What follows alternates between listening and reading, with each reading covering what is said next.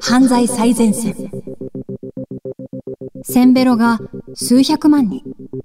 赤羽で多発。中国種の罠。気持ちよく酔っていたはずが、翌日気づくと、銀行口座から多額の金がなくなっていた。立ち飲み屋や大衆酒場など、千円ほどで楽しめるセンベロの街として親しまれる東京赤羽。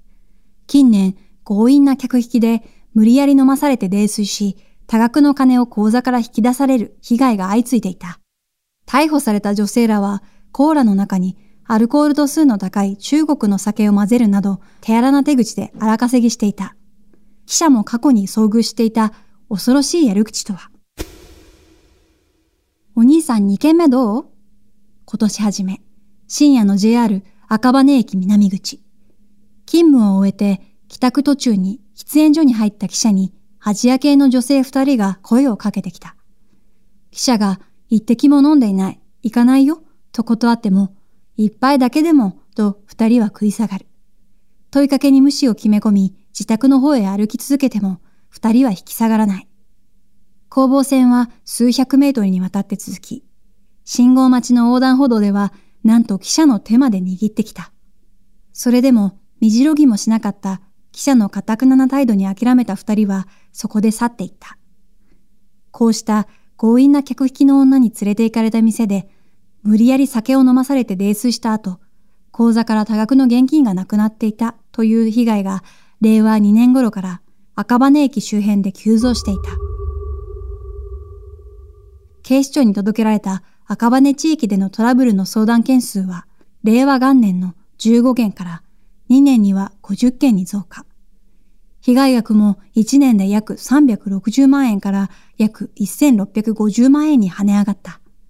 だが、酩酊状態の被害とあって、犯行場所や引き出しの状況などが明確ではなく、捜査は難航した。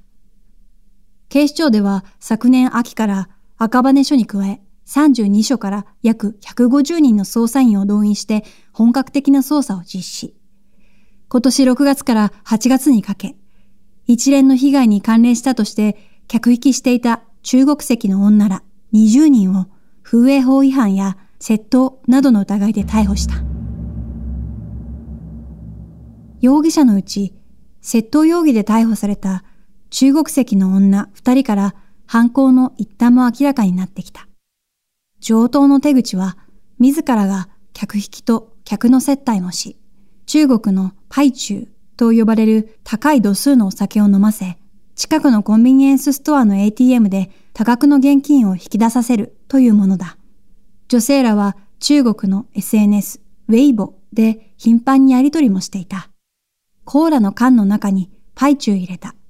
相手の言っていることを聞いて、はいはいとか、偉いですねとか言えばいいよ。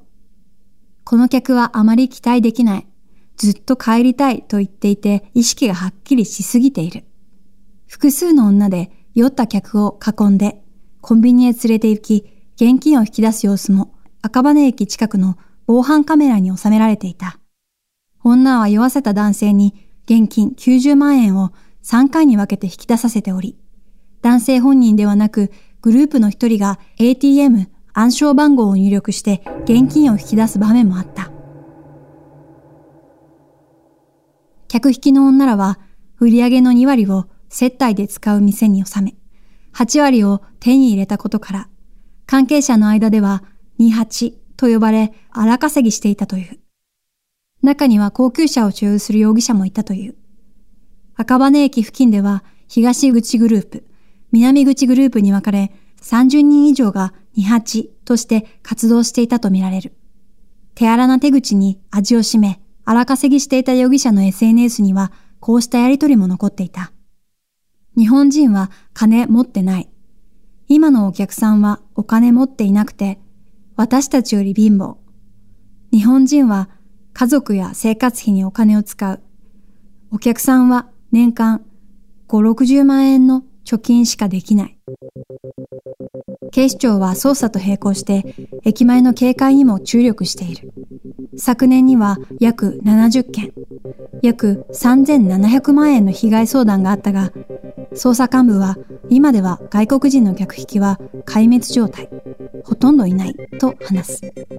それでも過去には赤羽以外の地域でも同様の被害があったと指摘し、違う地域でまたやる可能性もある。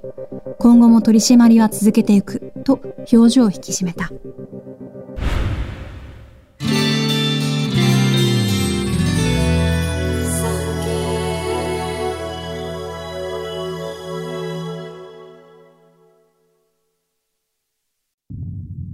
昭和20年8月戦争終結。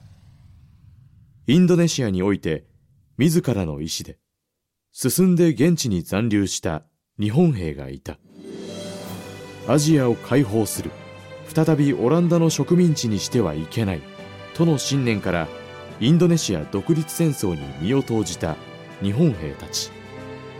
戦後史開封インドネシアに残った日本兵。概要欄のリンクまたはポッドキャストアプリで検索を。